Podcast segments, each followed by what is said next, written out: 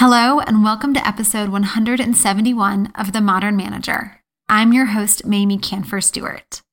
A warm welcome to Nicholas T. and Jessica G. to the Modern Manager community, and a warm welcome to all of my new listeners. I hope you'll consider joining and taking advantage of the additional bonuses and resources to help you unleash your managerial greatness. To learn more about membership, go to themodernmanager.com slash join. Today's guest is Jonathan Fields. Jonathan hosts one of the top ranked podcasts in the world, Good Life Project, where he shares powerful stories, conversations, and resources on a mission to help listeners live more meaningful and inspired lives. Jonathan is also the founder and CEO of Spark Endeavors, a research initiative focused on helping individuals and organizations reclaim work as a source of purpose, energy, meaning, and possibility. His book, Sparked Discover Your Unique Imprint for Work That Makes You Come Alive, was just released, and the book delivers an important message in a time when many people are emerging from the pandemic and seeking out new work that will both challenge and fulfill them. Jonathan and I talk about what the various Sparketypes are and how knowing yours or your team members can help make work and life more fulfilling. I am a huge fan of Jonathan's work, which you will probably be able to tell from our conversation. So here it goes. You're listening to The Modern Manager, a podcast dedicated to helping you be a rock star boss with a thriving team. Whether you're looking to upgrade your meetings, cultivate your team, or grow as a leader, this podcast is for you. Now, here's your host, Mamie Kanfer Stewart. Thank you so, so much for being here and joining me today, Jonathan. I have to say, I'm a huge, huge fan of your work with Sparketypes, and I just am so excited to talk to you because I have so many questions, and I know my audience is going to love getting to hear you as well. Well, thank you so much for inviting me. It's it's my absolute pleasure to be able to spend some time with you and hopefully uh, create some interesting ideas and fun value for everyone. All right, so let's jump right in here. Can you give us a general overview of what Sparketypes are and why they are important? Yeah, you know, I've spent pretty much my entire adult career exploring human potential, but really focusing in the area of work over the last, oh, I want to say five to 10 years, because it's the thing we spend most of our waking hours doing for our entire adult lives. And these days, retirement age is becoming a bit of a misnomer, also. And um, the notion that so many people spend that time feeling disconnected from what they're doing, disengaged, demotivated, kind of flatlined, and devoid of meaning and purpose just doesn't sit well with me. And we've all seen the data on this. And while there had been, you know, slight nudges up in the numbers towards better, it's still you know, it goes from bad to not good rather than, um, you know, like okay to really good. And I kept wondering if we're missing something. And I started thinking about what the deeper drivers for effort were, whether, you know, at work, whether it's a role you play, a devotion that you have, like, were there a universal set of drivers for the way we exert ourselves that gave us the feelings that we all wanted? And I would think about like, how do I pursue that? Because there's a lot of great assessments out there. There's a lot of great data out there, but they weren't answering this question. Like, what are the deeper drivers? So I started deconstructing almost any job that I could look at, listing, making lists and lists and lists and asking myself, what's underneath that? What is the deepest driver for effort that lies underneath that? And tons and tons of jobs started to deconstruct and distill into a set of 10 impulses for effort or work that make us come alive. And once I, I saw that, I actually kind of don't like the fact that it distilled down to 10 because it feels a little too slick. um, but that's just where the research took me. And once I found those, then I started to realize that each one of those 10 impulses for work also has a pretty common set of behaviors, tendencies, and patterns for people who have those impulses. They tend to show up in the world in remarkably similar ways, as much as we love to think that we're all wildly individual, and we are in many ways. But when it comes to these impulses, there are a lot of quirky, interesting behaviors that are repeated across a lot of people. So I started to map those out. And then I wanted to make this practical. I wanted to make it applicable. So whether you're an employee somewhere or a leader trying to figure out how to be a better leader, I wanted to create tools that helped. And at the same time, I needed to validate my ideas because my ideas came largely from thousands of hours of my own research, having access to just a stunning array of primary researchers and, and, and leading change makers in a lot of different spaces. So we spent a year developing an assessment for it, the Sparketype assessment that was part just to further my own research and validate or invalidate my ideas, if in fact that's what happened. And also to give a tool um, that was publicly available for people to figure out what is their impulse and then how could they work with it. And we launched that right around the end of 2018. Since then, we've had about 500,000 people complete the assessment, generating about 25 million data points. Really strong validation and a, a smaller study that we're going to do at a larger scale that shows powerful correlations between doing the work of this impulse and markers for meaningfulness, engagement, excitement and energy, flow, and purpose in life. So that was where they all came from. And I call these impulses, or I call the, the bigger archetypes, the, impl- the impulse plus the behavior and the preferences and the tendencies. I call them sparketypes because in my mind, they're, they are the archetypes for work that makes you come alive or that sparks you. So can you tell us just maybe what all 10 are and then we can dive into a couple because I know we won't have time to get into all 10. Yeah, happy to. I'm just thinking, okay, um, I think I'm caffeinated enough right now to remember all 10. yeah, we start out with the Maven, and the Maven's primary impulse is knowledge acquisition. It's all about learning. What's funny is a lot of people say, well, but everybody loves to learn. And actually, that's not entirely true. You know, and, and most people do love to learn in different discrete ways, especially if it's something they're genuinely fascinated or interested by. But the Maven has a much more centered impulse for this, and they tend to open their eyes in the morning and scan, and all they want to do is acquire knowledge. And what's interesting is often it has nothing to do with what they'll do with that knowledge. That's not the end goal for them. They're not trying to acquire new information so they can be better at something else. It's purely for the pursuit, or, or you know, it's about the joy of knowing the thing. Next up, we have the maker. The maker, which is actually my primary Sparketype, is all about making ideas manifest. It's the process of creation. You open your eyes in the morning and you think, what can I make? And that can be in the physical domain, it can be in the digital domain, it can be experiences, it can be almost anything. It's all about that hyper generative process of making something from nothing. Um, so for me, that showed up at the earliest days. Um, I, you know, w- was an artist, was a painter. I would cobble together bicycles from old bike parts we get at the junkyard with duct tape. And I built brands, I built companies, I built books, I built, you know, pretty much anything that I can do. I love that part of the process. And as soon as it gets into a much more systems and, and scaling and optimization side of things, I kind of tap out, which is really common to many makers. Next up, we have the scientist. So the scientist is the primary impulse is figuring things out. They're all about burning questions, problems, and puzzles. You wake up in the morning and you're kind of scanning the horizon and say, give me something thorny to figure out. And generally, the, the bigger, the more complex, the thornier, the better. So many people who are not scientists, they run from this work because it's really hard work and it can take a long time to get answers. Scientists have something inside of them that says, this is what I'm here to do. And in fact, finding the solution to a burning question is at once exciting and exhilarating and often very valuable to others and a bit melancholy for the scientists because the quest is done and now they're off to the next one. So, next up, we have the essentialist. The essentialist is all about creating order, clarity, and utility from chaos. So, this is about systems and processes. This is about the person who sees mess, who sees things that are not as they should be. This could be in data, it could be in physical objects. And they have this impulse to just put it all together in a way that is organized and clear and useful.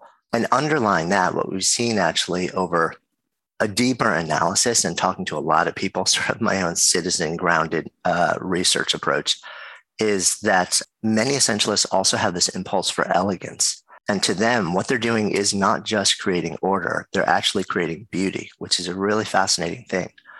So behind that, we have the performer. And the primary impulse for the performer is all about animating, enlivening, and energizing in an interactive moment or experience. And a lot of times when we hear the word performer, we think performing arts, you know, singer, actor, dancer, theater, film, TV. And in fact, many times this impulse does get expressed there, but it also is really stifled very often because people think, well, it, those are such hard professions. So few people earn sustainable livings doing them. So we're going to invalidate the fact that this is your impulse. So we see a lot of times this impulse is stifled in people. And so this impulse can show up not just in performing arts, but anywhere, like all the impulses. It can show up in a boardroom, in a meeting, in a sales conference, in any interaction. You can be a bartender, you can be a manager who is really turning an experience or a conversation, sometimes a hard conversation, into something that is infused with energy so that it lands very differently. Behind the performer, we have the warrior. The warrior is all about organizing, gathering up people, and leading them from point A to point B. Now, this very often shows up super early in life. It's the kid on the playground who's kind of gathering their friends together and saying, hey, let's go into the woods and go on an adventure together. So it shows up in really personal friendship type of ways when you're a kid. And then as we move through life, it tends to show up in leading teams on a, an athletic basis or then in organizations um, rising into leadership. But it's not about the skill of leadership. This is a deeper impulse to bring together people and lead them. You know, people sometimes ask, is are you know, should all leaders be warriors? And I say, absolutely not. You know, there's a tremendous amount of skill that can be uh, wrapped into the process, and all the different archetypes or sparketypes can be extraordinary leaders, but they lead from their sparketype. So this is all about organizing, bringing people together and taking them from point A to point B. After that, we have what I call the sage. So the sage's impulse is all about illumination. It's about awakening insights in other people and in individuals and groups. The sage thinks to themselves, I know something cool, something valuable, something interesting, but it's not enough. Like the maven, that's enough. For the sage, the sage would only learn something generally because they want to turn around and share it with other people. It's about the process of transmission and insight. You want to turn on the lights for other people. And that is where things really come alive for the sage. We had three more left, if I'm counting right. The advisor and the advisor's primary growth is all it's all about it's all about growth. It's all about guiding individuals or groups through a process of growth. You very often you are the person who creates a container of safety and trust. And through that process, you become a mentor. You become somebody who's a trusted companion you're not so much in the group. Oftentimes, somebody who's a warrior is actually among, they're one of the group that they're leading. Advisors generally exist outside of the group, and it's all about intimacy, trust, and it's a very relational impulse, and that, that often lasts over time. And it's more about growth than going from uh, on a big adventure or achieving a big goal. It's just through an evolving process of growth. The remaining two, we have the advocate. So the advocate is all about championing ideas, ideals, um, individuals, communities. And this can be anything from the environment to animals to a very specific person or community or group or cause. But it can also be an idea. You know, the advocate can see uh, an idea that is being offered by someone in a meeting and ignored. And they'll say to themselves, this, look, whether we adopt this idea or not, nobody's paying attention to it, or maybe nobody's paying attention to the person who is offering it. And maybe they're bothered by why those things are happening, but they feel that on a level where it's just not okay. And they want to shine the light or help shine the light on a particular idea. And finally, we come to the nurture, and the nurture is all about elevation. It's about lifting people up. It's very often a deeply empathic impulse. So you feel what's going on in other people's lives very often on a level where it becomes to a certain extent your own. And you have an irresistible impulse to do something about it, to lift people up, to take care and to give care. And again, this tends to show up very often in your personal life in many different ways. But it can also be an incredibly powerful trait in a leadership context um, because you will see and feel what's really going on. You tend to be able to tap into subtext in a level that a lot of people have to work a lot harder to get, and then understand how to really nurture and support people as they're moving through challenging circumstances. So those are the 10 archetypes. So I love hearing the little description about the, all of them. And I've done the Sparketype test and I read your book. And so I was learning like deeply about all of them. And one of the questions that came up for me was sometimes the framing is like, what makes you feel alive? Like, what brings you to life? And I know that there, when I was doing the assessment, and then when I was reading, there were times where I was like, I never would have thought of this particular behavior as something that brings me to life, but it's something that I do so naturally all the time. It's what people call my superpower. And I've never really like thought about it in a way that I would say is my Sparketype because it, it feels effortless. So it doesn't bring me alive. It just feels so easy that I wouldn't even think about it making me feel any particular way. Yeah, you know what? Actually, um, what you're sharing is something that we hear all the time. And a lot of times, the things that are these impulses that are so natural to us and so naturally nourishing that we do more of it. We do it a lot. So we become really competent at it, really skilled at it. And it becomes like what we hear the word second nature a lot. It's just second nature to me. It's just what I do. I don't know how or why, or, you know, like I haven't, I, I don't see myself as having spent tons of time or, you know, I've just you know, I want to do it. I enjoy doing it. It feels good to me and I become good at it. And we hear this a lot about the Sparketypes because the motivation to actually invest in becoming good at this thing is completely intrinsic. You do it for no other reason than the way it makes you feel. And then it becomes so second nature that you kind of sometimes forget how it makes you feel. The really interesting experiment to run is to see what happens if you stop doing it for a while and how it actually affects your affect. And that can be really powerful because that actually shows you very often when there becomes a gap in your ability to do it, then you realize for the first time, wow, this was actually giving me so much more than I realized it was giving me. And we'll see that happen sometimes with people who change jobs, where in one job, they actually had full rein to do this thing. And then in the next job, they don't. And maybe they didn't even realize that they wouldn't. And they realize something's missing. And sometimes it takes a little while to realize what's missing. But when they do, they start to say, oh, so this really mattered to me on a level that I didn't realize.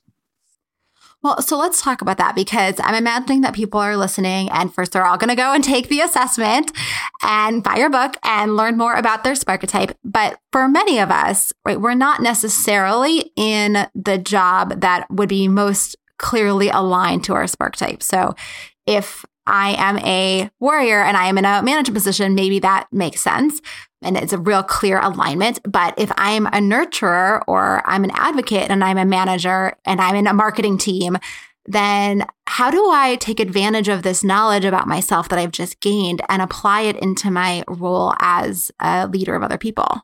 Yeah, I love this question. And the reason is that nearly every Sparketype can find a conduit to full expression in nearly any job role, position, company, team, industry. You know, when you start to look for it. So, like you said, okay, so if you're a manager or a leader of a team and you happen to have the warrior Sparketype, you feel like, wow, that's really well aligned. There's a natural, like straightforward way to express that. But like you said, what if you're a nurturer?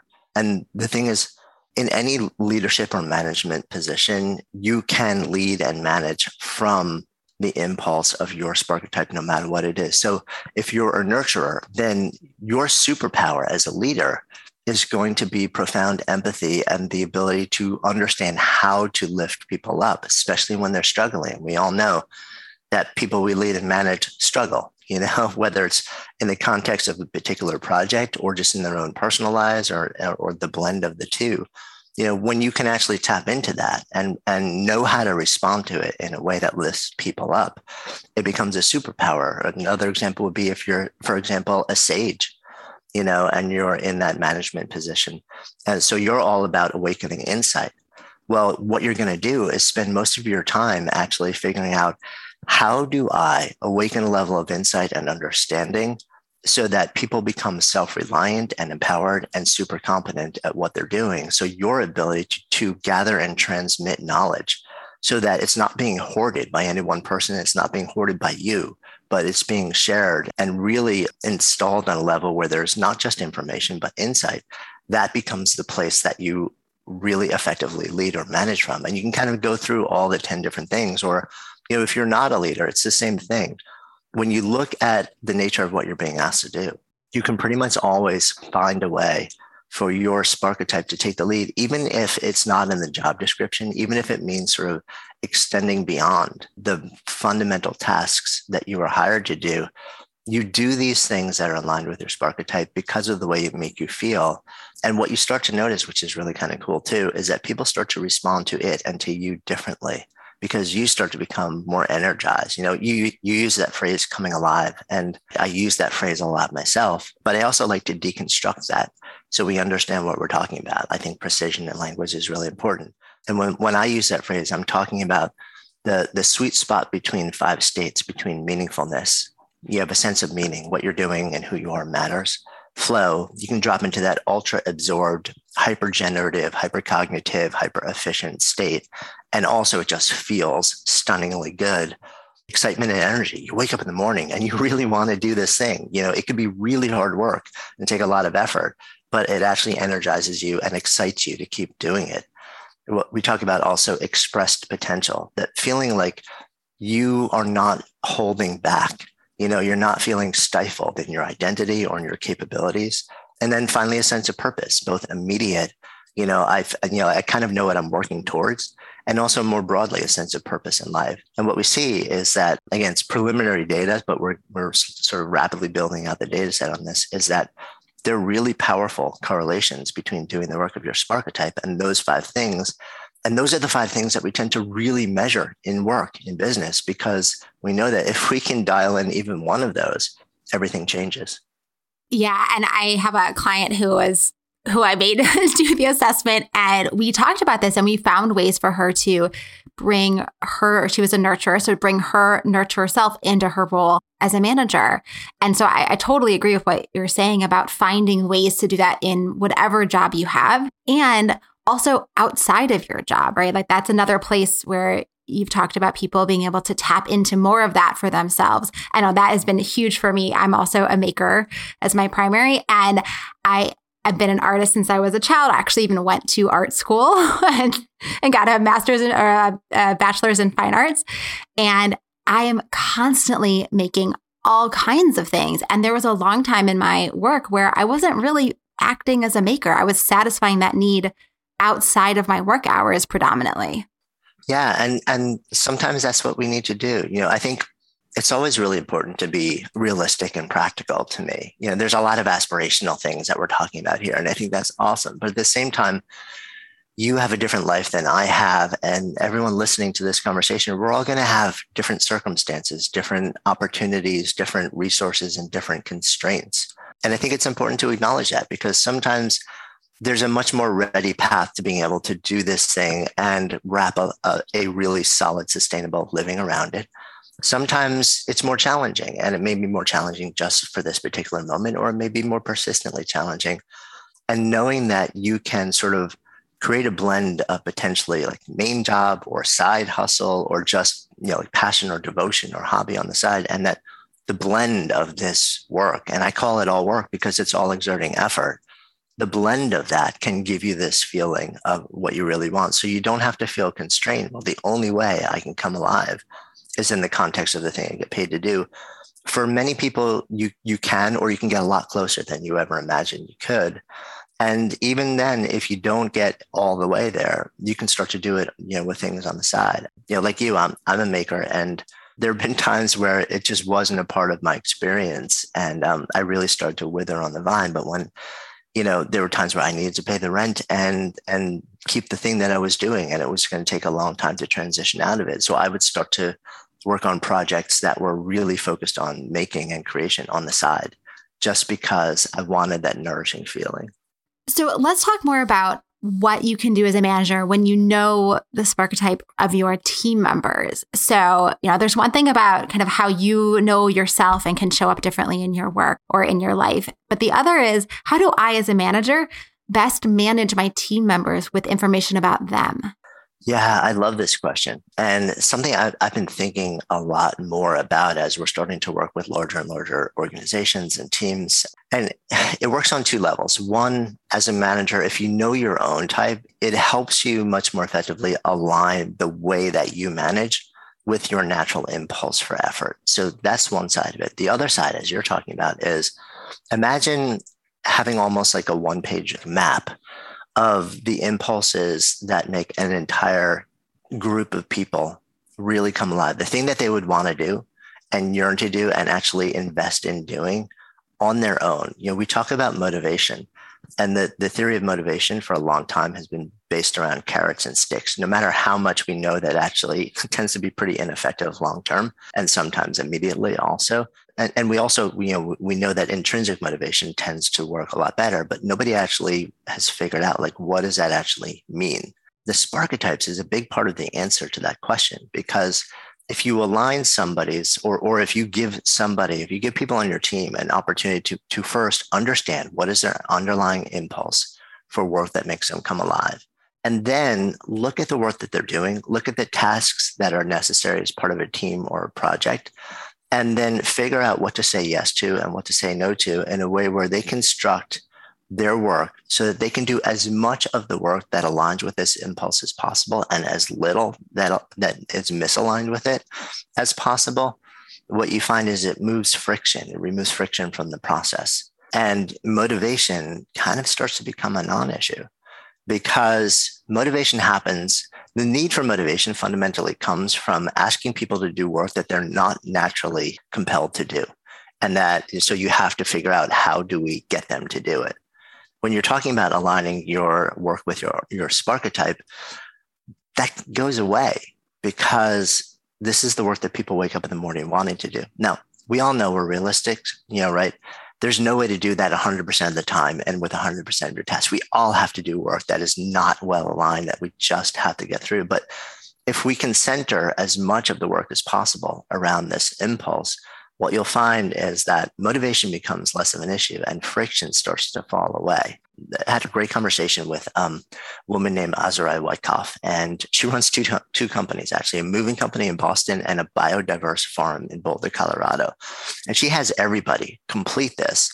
And then she has a conversation with everybody on both teams or on multiple teams in two different companies about what they learned, about how it feels to them, and about whether they feel like they're doing work that aligns well with it. And if they are, then they keep on keeping on. And if not, you know, she starts to work with them to help them figure out, okay, so how do we figure out how to give you as much of this work and position you in a way where you're on the right team in the right project so that you can actually embrace this work? And she said, when she does, everything just works better organically. You know, the effort of having to manage teams becomes so much easier. And that I used the word friction before. That actually comes from my conversation with Azariah you know, she shared with me, she said it's like friction just vanishes.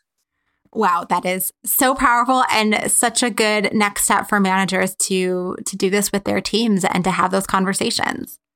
Yeah, I'm I'm I'm super excited. You know, I'm an idea person. And um, the front of my my own personal website, like the slogan on it says, "I make things that move people." And to effectively make ideas or make tools that in some way can reach people at scale, and then hit businesses where you know you can start to really exponentially leverage these ideas to make a difference, not just in customers' lives, but in like everybody's life within an organization.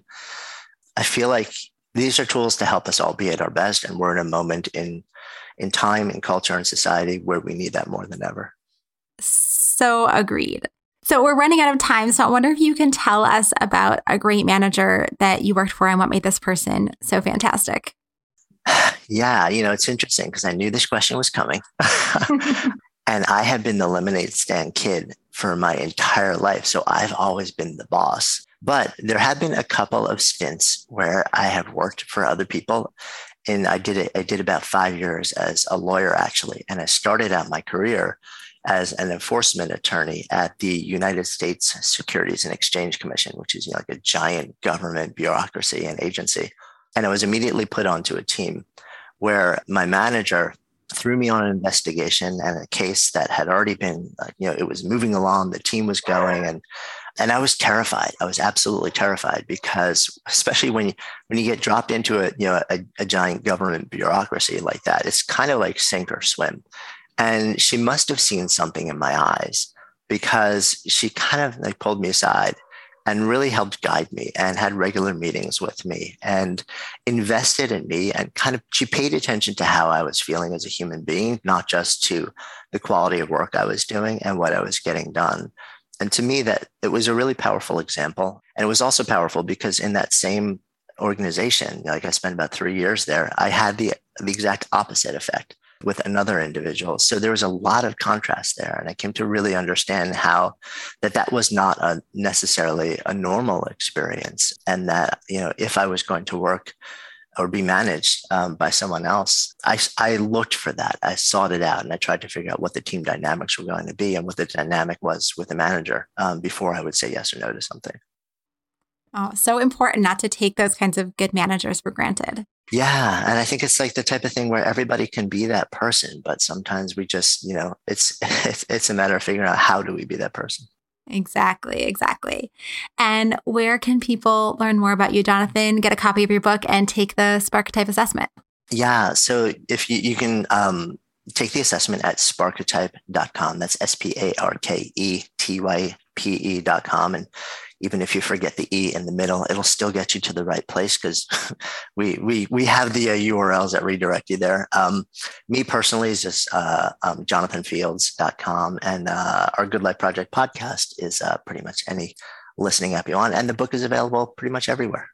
Amazing. I feel like I could ask you a bajillion more questions because there's so much more to talk about. Uh, so, thank you so much for giving us this overview and starting to help us make sense of how we can apply Sparketypes to ourselves and to our teams. Yeah, thank you so much for inviting me. I really enjoyed it. I love using Sparketype assessments with my coaching clients. So this week, I am giving members of the Modern Manager community my discussion guide to talking about Sparketype with your team. This is the set of questions that I use with my clients when I do team coaching or one on one coaching to help them better understand their Sparketype and each other. This guide is available to members only of the Modern Manager community. So to get it, go to themodernmanager.com slash join. And if you work for a government or nonprofit agency, you get 20% off of any membership level. And members get to attend an exclusive event with prior guest Josh Saterman, this event is going to be on Thursday, September 23rd at 5 p.m. Eastern, where we'll be networking as well as talking about dimensions of diversity in a fun, facilitated program. And I hope that I will see you there. All the links are in the show notes and they can be delivered to your inbox when you subscribe to my newsletter. Find that at themodernmanager.com. Thanks again for listening. Until next time. Meetings are one of the most critical components of healthy collaboration and teams are at the heart of how we work. Meeteor helps you use your time in meetings productively, build healthy relationships with your colleagues, and move work forward. To learn how we do it, visit meeteor.com. That's M E E T E O R.com. You've been listening to The Modern Manager. You're already becoming a rock star boss of a thriving team, I can tell. To ensure you never miss an episode, subscribe to the show in your favorite podcast player and join the mailing list at mamieks.com slash podcast. That's M-A-M-I-E-K-S dot com slash podcast to get show notes and other special content delivered directly to your inbox. Thank you so much for listening. Until next time.